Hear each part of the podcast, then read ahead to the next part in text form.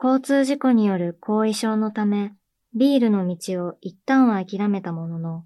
新たにオファーを獲得し、東海道ビールで奇跡の復活を遂げたクラフトビール業界の風雲児、田上聡さん。伝説の男のカムバックを聞きつけ、ファンはお店に殺到。忙しい日々が戻りつつありました。再び日が差し始めた田上さんのビール人生でしたが、お店のある川崎では空に暗雲が立ち込め、あたりは薄暗くなり始めていました。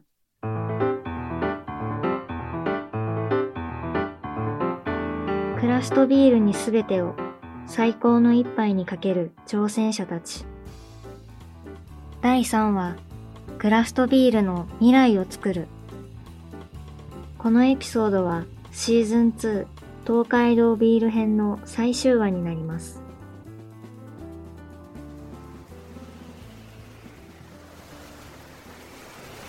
非常に勢力の強い台風15号が暴風域を伴って関東地方の沿岸に接近上陸する恐れがあります気象庁は大雨や暴風高波に警戒し早めに安全を確保するよう呼びかけています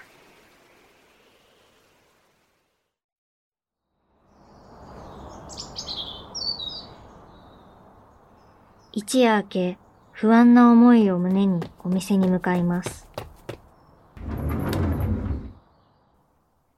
お店は無事被害を免れましたが、千葉県の鋸南町では大きな被害が出ていました。大雨のニュースというのは、もう日本全国に流れたと思うんですよね。房総半島で大雨の被害がかなり出てると。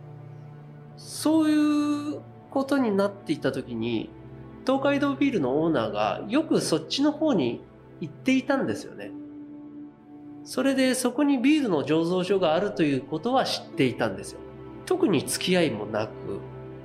まあそういう状況、近しい醸造所ではなかったんですけど、まあ鋸南町が大変なことになってずっと停電していると聞いた時にもう停電というのはもうビールにとってもう死なんですよね正直言って。で小さな醸造所をやっていたんで僕もね、うんまあ、状況は大体理解理解というか想像はできるんですよね。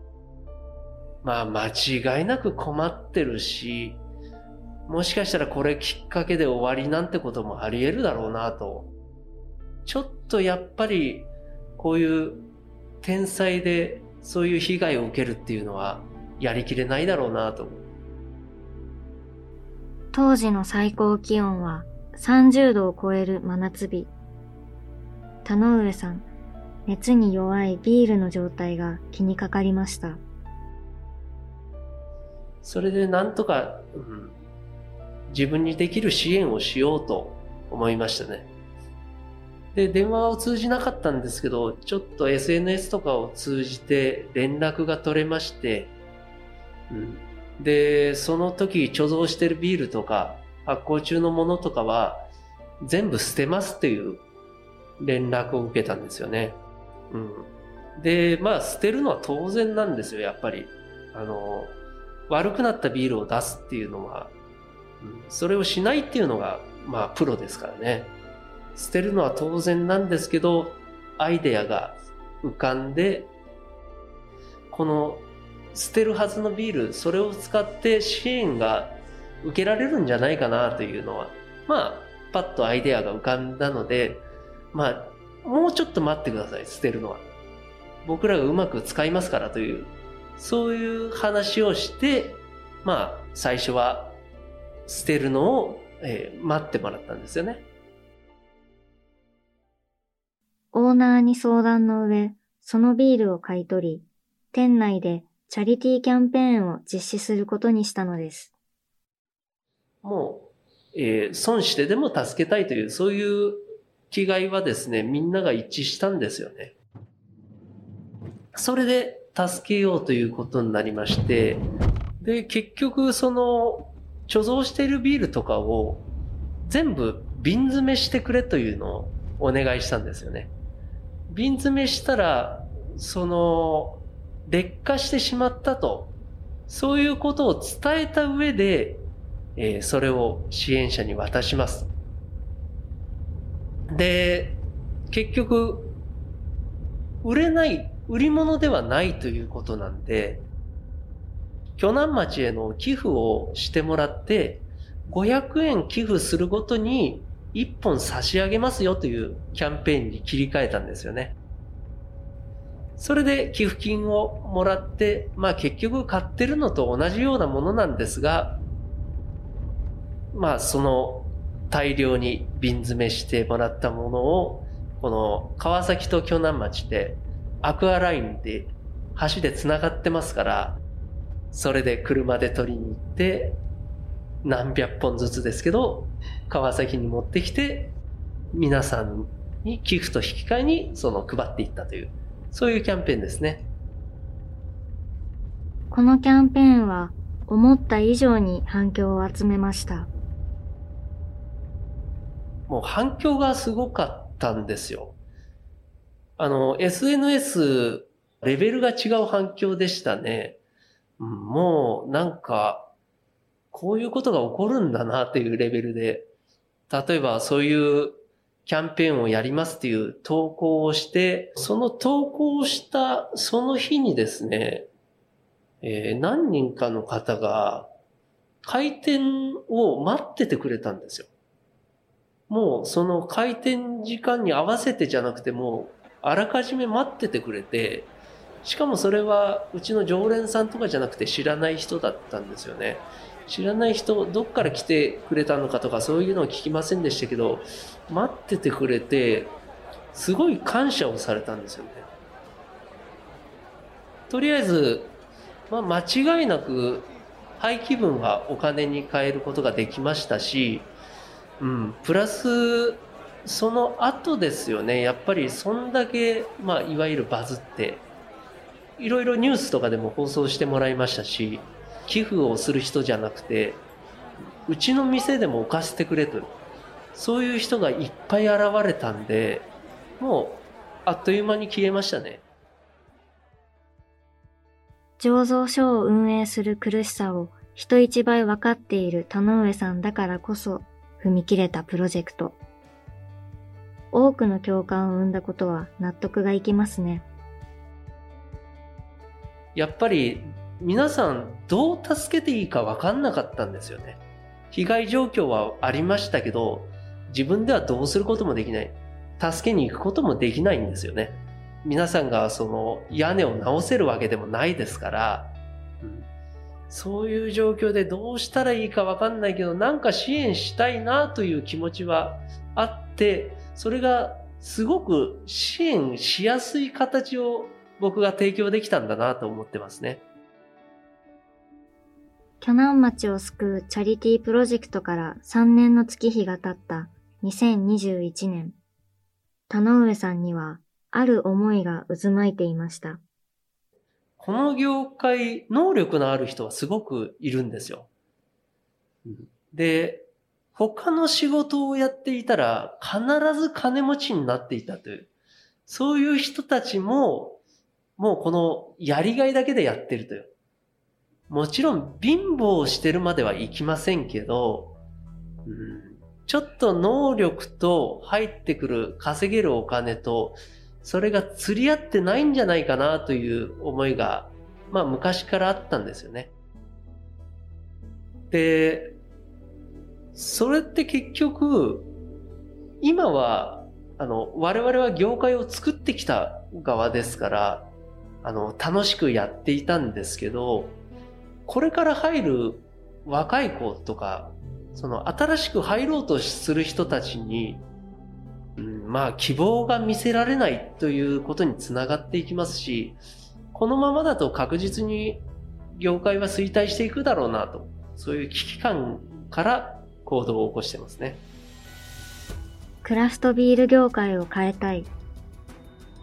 そんな強い思いから新しいプロジェクトを立ち上げたのです。もう簡単な話ですよ。あの、ビールを高く売ると。まあ、高く売る。それは当然、あの、業界的にいいことなんですけど、突然じゃあうちのビールを高くしますと。20%上げますと。まあそういうこと言っても、そんなことはうまくいかないので、まあ特別なビールを提供しますと。間違いなく自分の名前をかけて特別なビールを作る。だから高く買ってくださいと。そういうことをしようと思いましたね。コンビニに行けば大手メーカーのビールが数百円で買えるこの時代。あえて3本で5000円というラグジュアリーなビールで市場に打って出ることにしたのです。やっぱりビールって地位が低いですよね。うん。うん、まあやっぱり同じ発泡でもシャンパンは高いですよね。シャンパンは高級料理店でも出せるお酒で、ビールは違うと。クラフトビールをシャンパンやワイン、日本酒などに匹敵する高級なお酒にシフトさせたい。そういう思いから999本限定で最高のクラフトビールを作り上げたのです。とりあえず、私が精魂込めて作って完璧なものを仕上げます。特別な材料も特別な熟成期間もないです。ただ、私が素晴らしいものを作るんで買ってくださいと。そういうことをしたかったんですよね。ですので、ピルスナーという、もう本当にシンプルなお酒があるんですよね。すっきりとしたもの。まあ、そういうピルスナーで最高のものを作りますという触れ込みで開発しましたね。こうして出来上がったのが、プレミアムピルスナーアンタークチサイト2021。この商品名には、元物理の講師ならではのストーリーが詰まっていました。アンタークチサイトっていうのは、まあ別名で南極石とかって言うんですよね。南極で見つかった鉱石。まあ、要するに宝石なんですけど、とても綺麗な鉱石なんですけど、それが常温では液体なんですよ。で、南極で見つかった時は当然、まあ宝石のような形をしてるんですが、それがまあ当然手に取るとかそういうレベルじゃなくて、普通の日本のこういう気温では液体になっちゃうんですよね。うん、こういう自然石で常温で液体になるっていうのは、まあ氷っていうのも一応分類としてはそうなんですけど、氷、それから水銀、これはもう大昔からあったわけですけど、南極石、そのアンタークチサイトというのは、日本人が発見したんですけど、そんなに歴史があるものじゃないですよね。え氷、水銀に続いて3例目として発見されたものですね。ということで、そのタイトルに込めたのは、飲む宝石といいますかね。こういうゴージャスな、高価なイメージというか、そういうイメージにぴったりな名前が付けられたと思いますね。はっきり言いますけど、僕は自然科学とかそういう分野に関してはもう莫大な知識を持ってますからね。うん、理科教師としての強みが生きたなっていうとこですね。満を持して発売したアンタークチサイトは3本セットで5000円という価格設定ながら初回999セットは完売。その後発表した第2弾も完売と大成功を収めています。えー、やっぱり作ってみて、あの、すごいプレッシャーがかかるんですよ。普段の倍近い値段で売ってますので、もう一切手は抜けないし、完璧にあの、不安の要素は一つもないものを作り上げたわけですよね。で、自分としてはそういうのはすごく楽しかったんですよ。で、第2弾も発売しましたけど、やっぱりそんだけ高いと批判も起きますよね。生半可なものを作ると。それでも特別なものを作るっていう、うん、そういう状況はすごく自分の成長にもなりましたし、うん、で、そういうもの、特別なものを作りたいって人が現れて作ってくれたら、やっぱり楽しいですよね、飲み手としても。クラフトビール一杯にかけ、様々な挑戦を続ける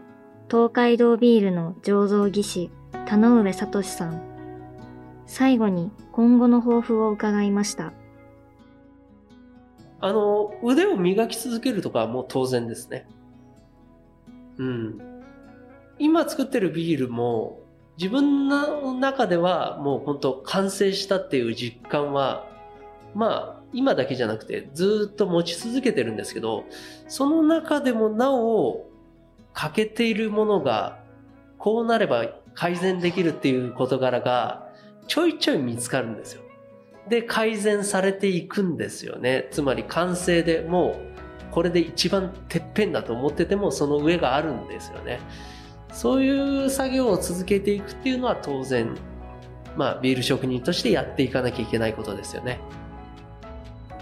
でも、プラス、やっぱり一番思うのは、クラフトビール界のパイを広げるというか、受け止める顧客の層を分厚くしていかなきゃいけないなというのはありますね。うん、今なんかクラフトビールブームとか言われたりしますけどそれでも業界にいる実感としては一般の人にはまだ認知されていないというそういう実感です。ちょっとそこら辺を広げられたらなとは思いますね。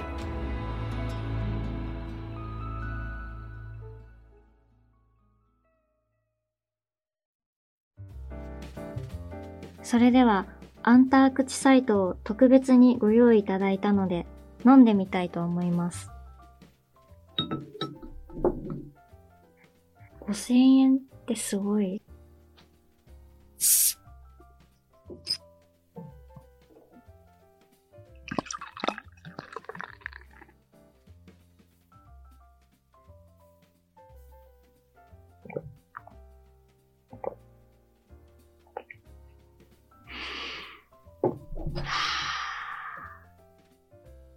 美味しい。えー、一口飲んだ後に、